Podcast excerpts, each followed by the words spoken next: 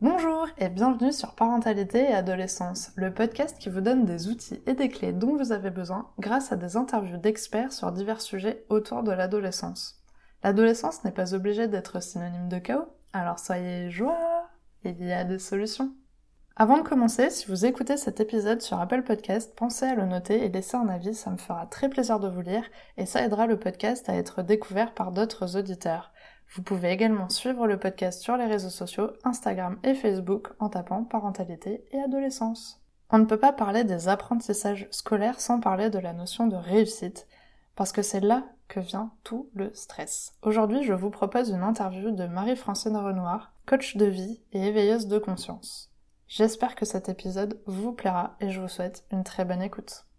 Bonjour Marie-Francine. Bonjour Sarah, bonjour tout le monde. Alors pour commencer, pourriez-vous vous présenter s'il vous plaît? Oui, alors euh, donc je suis Marie, euh, je suis euh, coach de vie et praticienne EFT. Donc j'accompagne les adolescents dans leur parcours de vie en, leur apprenant à mieux se connaître, à, à travailler la confiance en eux, la découverte de leurs besoins et aussi euh, bah, gérer le, stress euh, qu'ils peuvent rencontrer euh, bah, durant leur scolarité. Et j'accompagne aussi les adultes, plus particulièrement les parents qui, vivent voilà, des moments parfois difficiles ou douloureux avec leurs enfants, en essayant de leur apporter des clés à travers notamment la communication non violente pour, ben, pour apaiser les relations familiales et que tout le monde vive sereinement euh, au sein de la famille. Super, ben, merci beaucoup.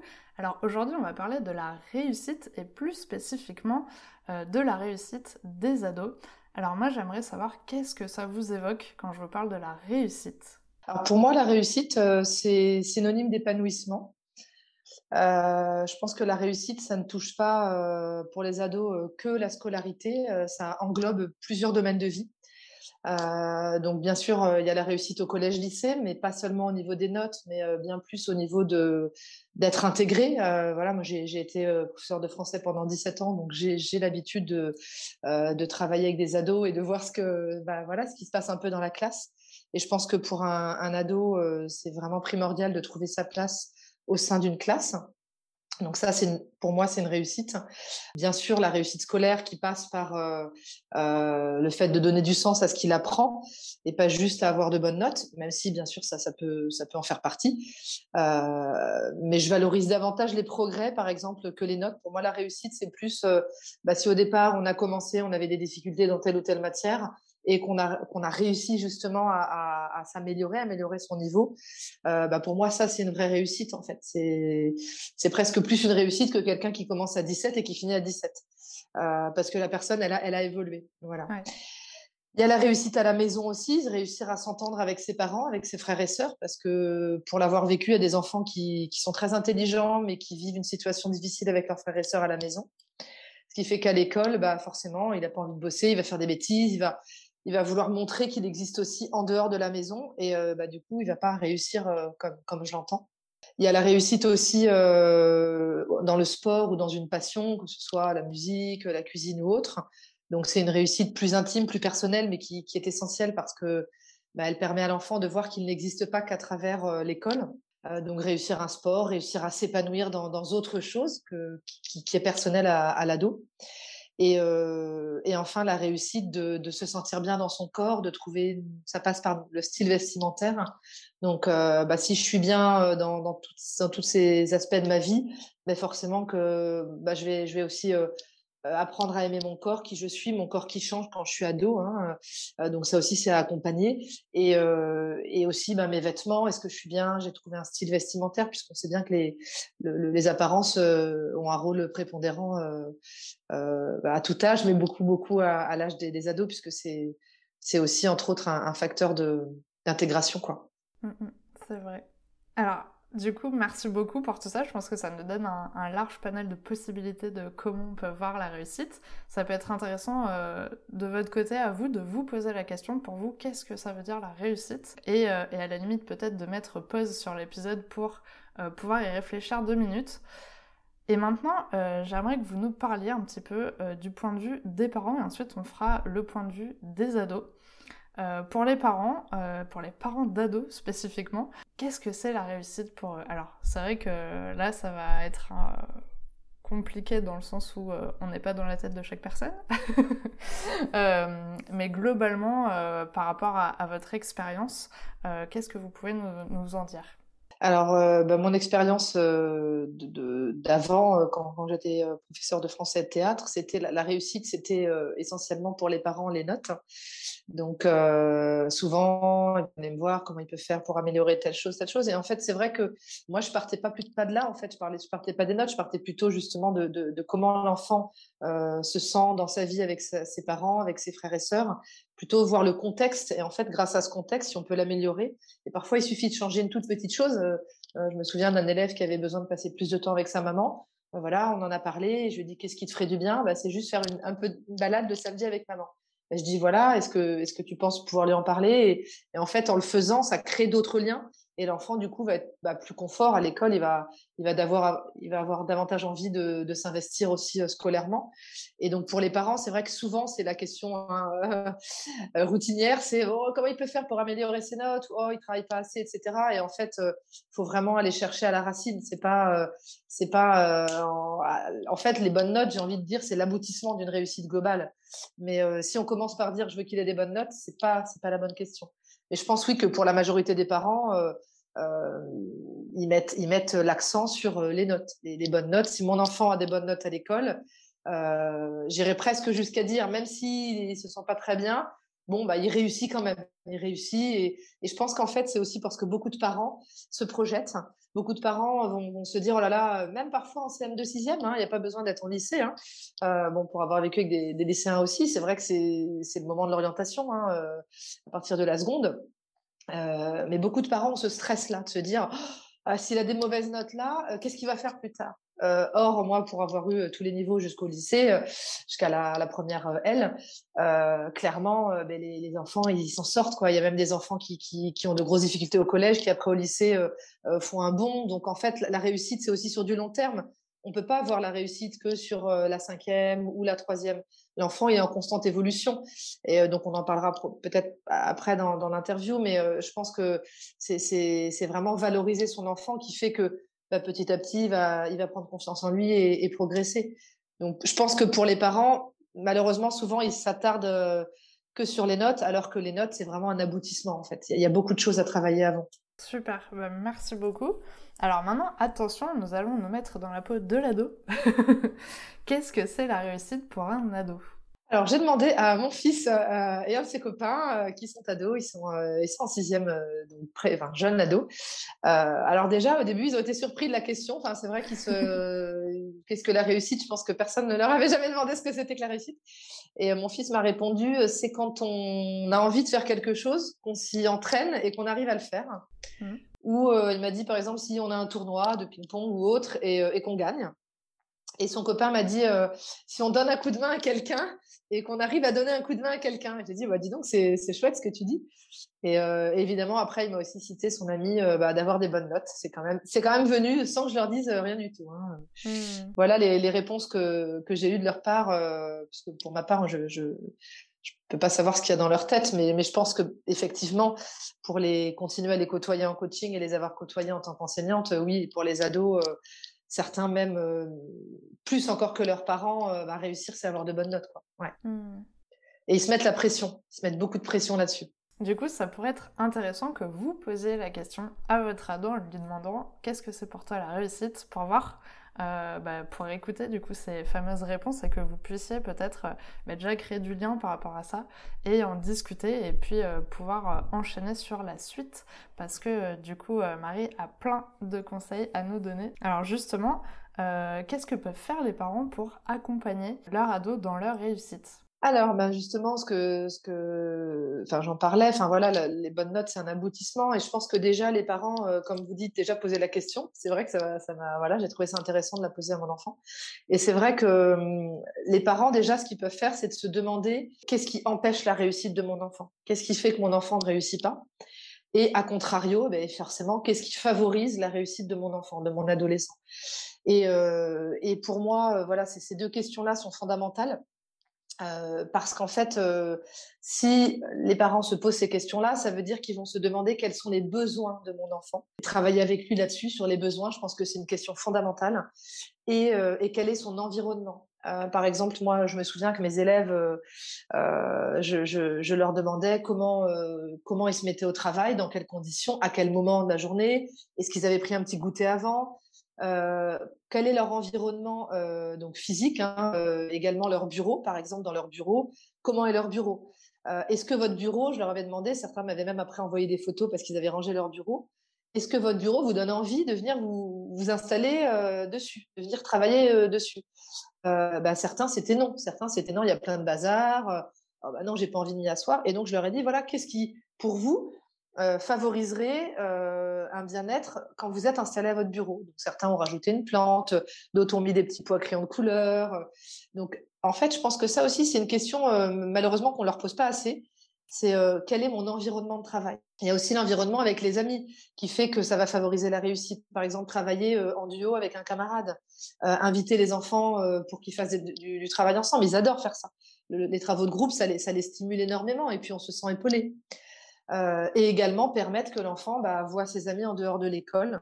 Ça a l'air tout bête, mais, euh, mais pensez régulièrement à inviter les amis de, vos enfants pour qu'ils puissent aussi euh, bah, exister en tant qu'individu qui se construit à travers le regard de l'autre, à travers le partage, et pas uniquement en tant qu'individu qui doit travailler, avoir des bonnes notes et qui, travaille comme une machine. voilà, c'est évidemment ça va au-delà. Et ce sur quoi j'insistais beaucoup aussi en tant qu'enseignante et maintenant en tant que coach, c'est le sens.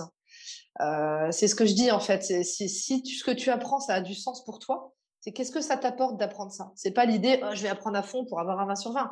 Non, c'est qu'est-ce que ça m'apporte en fait? En quoi je vais grandir? Quelles connaissances je vais avoir en, plus?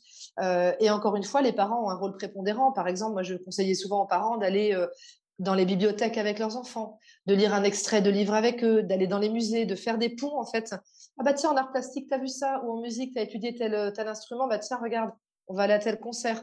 Et en fait, ce sont des petits détails, mais, euh, mais qui ont en fait toute leur importance parce que l'enfant voit que ce que le, parent entend de lui, c'est pas que des bonnes notes, mais que le parent, en fait, il partage cet apprentissage.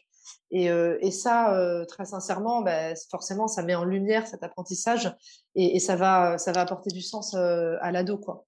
Je trouve que c'est très intéressant de, de, faire un pont dans le sens où, par exemple, de, de, le faire comme ça, ça montre aussi que ce qu'ils apprennent euh, du coup euh, à l'école, ça peut aussi leur servir à l'extérieur. Et euh, parce que effectivement de, de, dire ah bah regarde t'as vu ça par exemple en art plastique et bah regarde on va aller à telle exposition. je trouve que justement, il y a, je pense que tous les enfants se posent la question, et je pense que c'est pareil pour vous et pareil pour moi. on s'est tous demandé à des moments euh, devant un cours en se disant mais à quoi ça va me servir dans la vie? C'est ça. Euh, et le fait justement de faire ces ponts-là, ça permet de comprendre que ok, euh, on apprend ça en cours, peut-être que sur le, coup, ça m'a paru peut-être rébarbatif, je vois pas bien à quoi ça va me servir.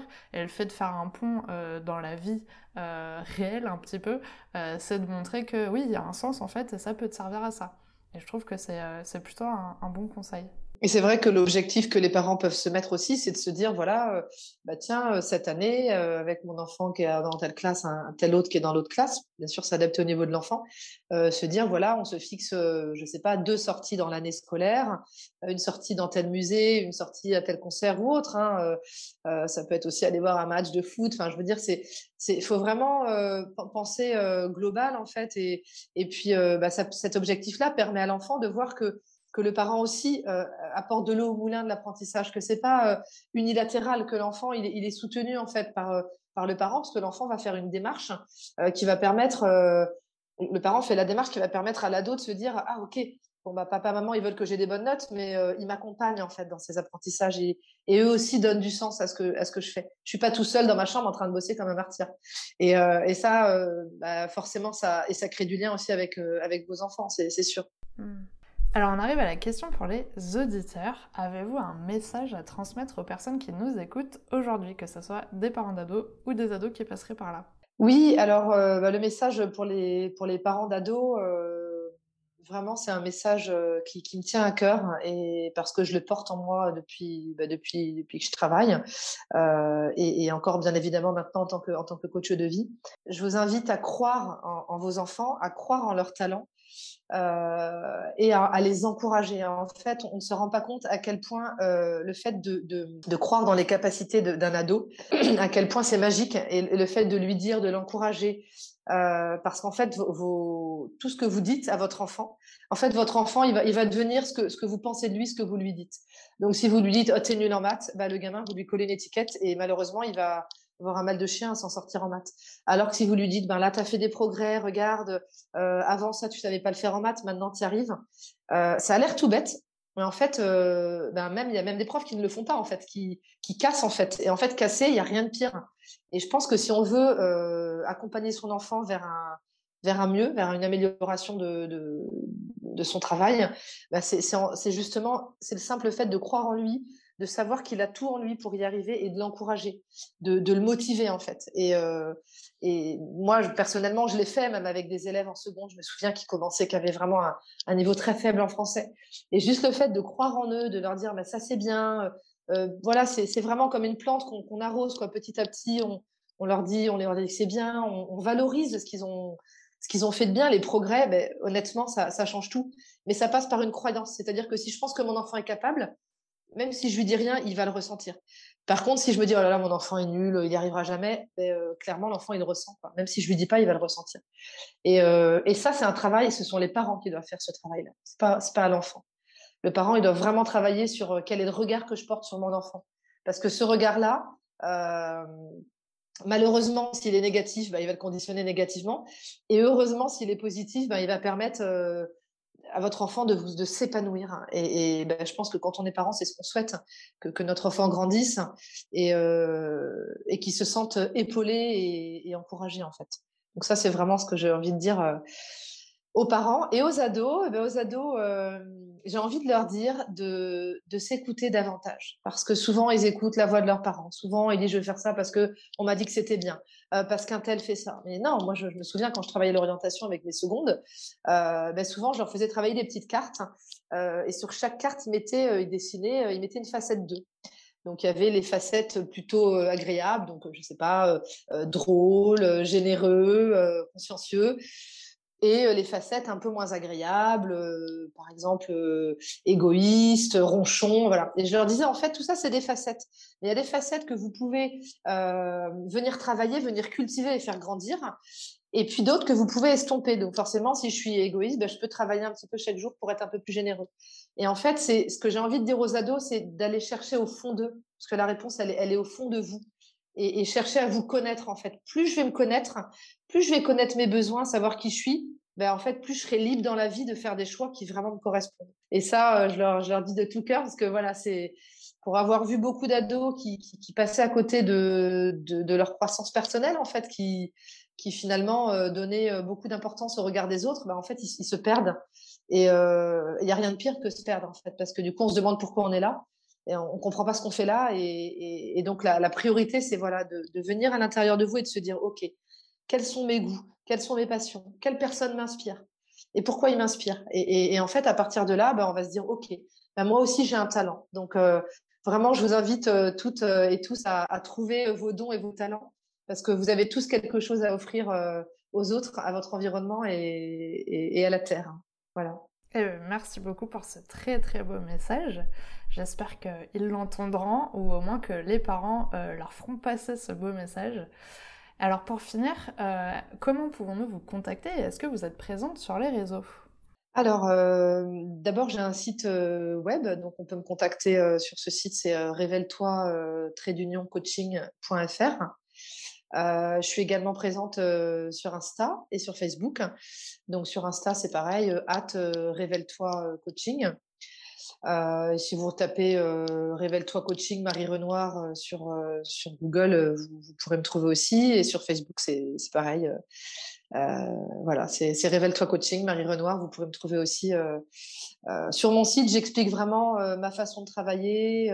et sur Insta, c'est aussi des, des, des, posts sur des, des, des, domaines de vie, des choses qui me semblent importantes, des, des outils aussi que, je livre par Insta. Quoi. Super. Ben, dans tous les cas, je mettrai tous les liens en description de l'épisode, comme ça, ça sera très facile pour tout le monde de vous retrouver. Merci beaucoup. Et en tout cas, merci beaucoup d'avoir accepté mon invitation sur le podcast. Je suis ravie d'avoir pu faire cet échange avec vous.